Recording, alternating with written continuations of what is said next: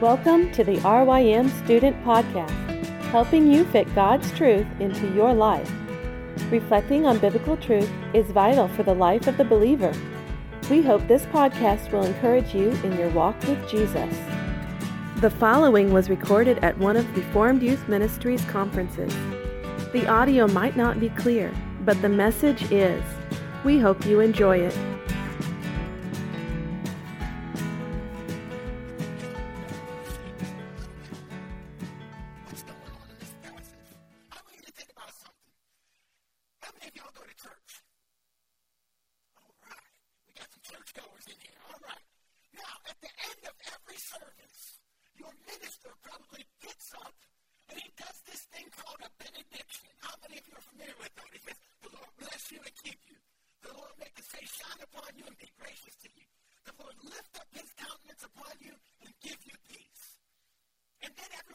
Dismisses, goes in peace.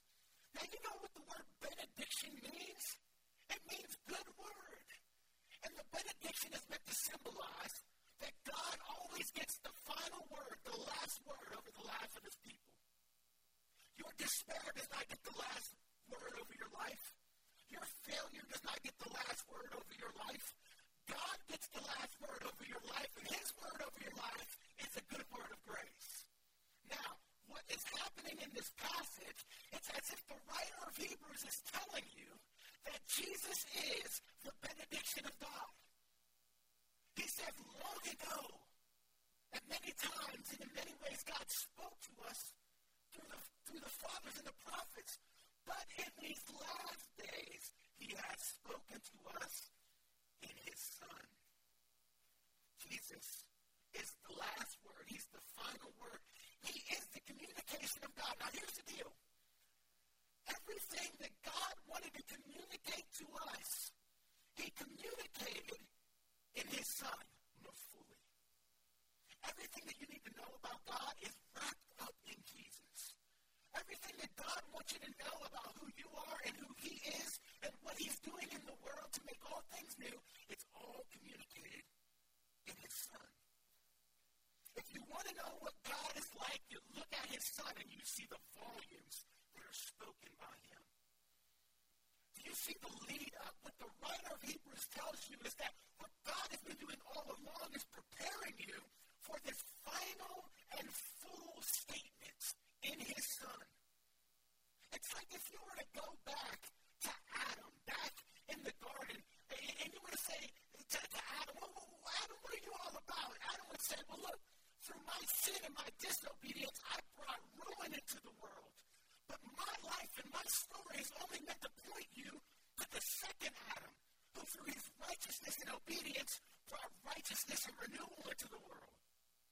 It's like if you were to go back and try to learn something from Noah.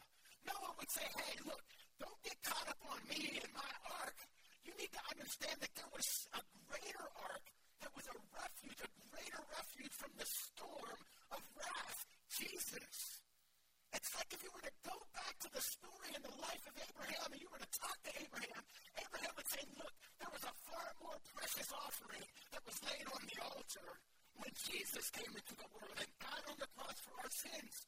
There was a greater substitute who was found in the thicket. It's like if you were to go back and you were to talk to Moses, Moses would say, hey, look, there was a greater leader who led God's people out of slavery. I only led them out of, out of captivity in Egypt, but Jesus led his people out of slavery to sin, death, and the devil. Mediated for people when they sinned by, by worshiping the, the golden calf, but Jesus frees his people from all sorts of idolatry. It's like if you were to, were to go back and, and you were to talk to Joshua, Joshua would say, look, my story is just meant to lead you to a greater fighter who will lead his people into the promised land and fight their battles for them. It's like if you were to go back to David, David would say, look, there is a greater king who has a heart after God, who leads his people in righteousness. It's like if you were to go back to King Solomon, King Solomon would say, there is a more wise king who, who leads his people with wisdom and justice. It's like if you were to go back to the prophet Isaiah, the prophet Isaiah would say to you, on that day When I saw the Lord seated upon the throne in the train of his robe, filling the temple, I was looking at Jesus.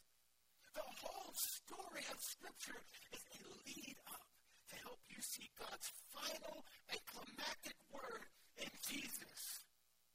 If God were going to tell you that he loved you, how can he say it in a more profound way than he said it when he sent his son to live the life you should have lived and to die the death you deserve to die, so that by faith alone in Christ alone, you could be on a road to glory? How could God tell you that he loved you more than that? How could God tell you that he's committed to you in a more profound way than he did when he sent his son into the world?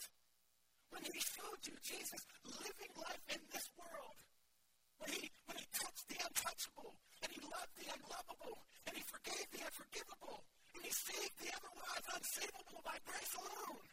How can he tell you he's more committed than he did when he sent his son? Everything that God wanted to say to you, he said it in the most profound way in his son. Do you want to know what God is like? Do you want to know what God thinks about you? He thinks enough about you that he would be willing to give the treasure of heaven to make you a child. So that you wouldn't have to continue as an orphan. So that you wouldn't ever have to feel like you were alone. He sent Emmanuel. You, you see everything that God wanted to say to the world, he said in his son.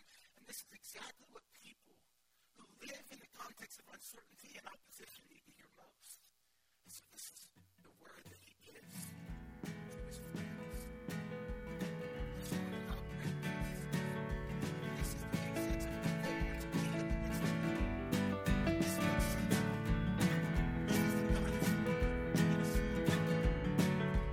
For more information on RYM student conferences, visit rym.org forward slash conferences.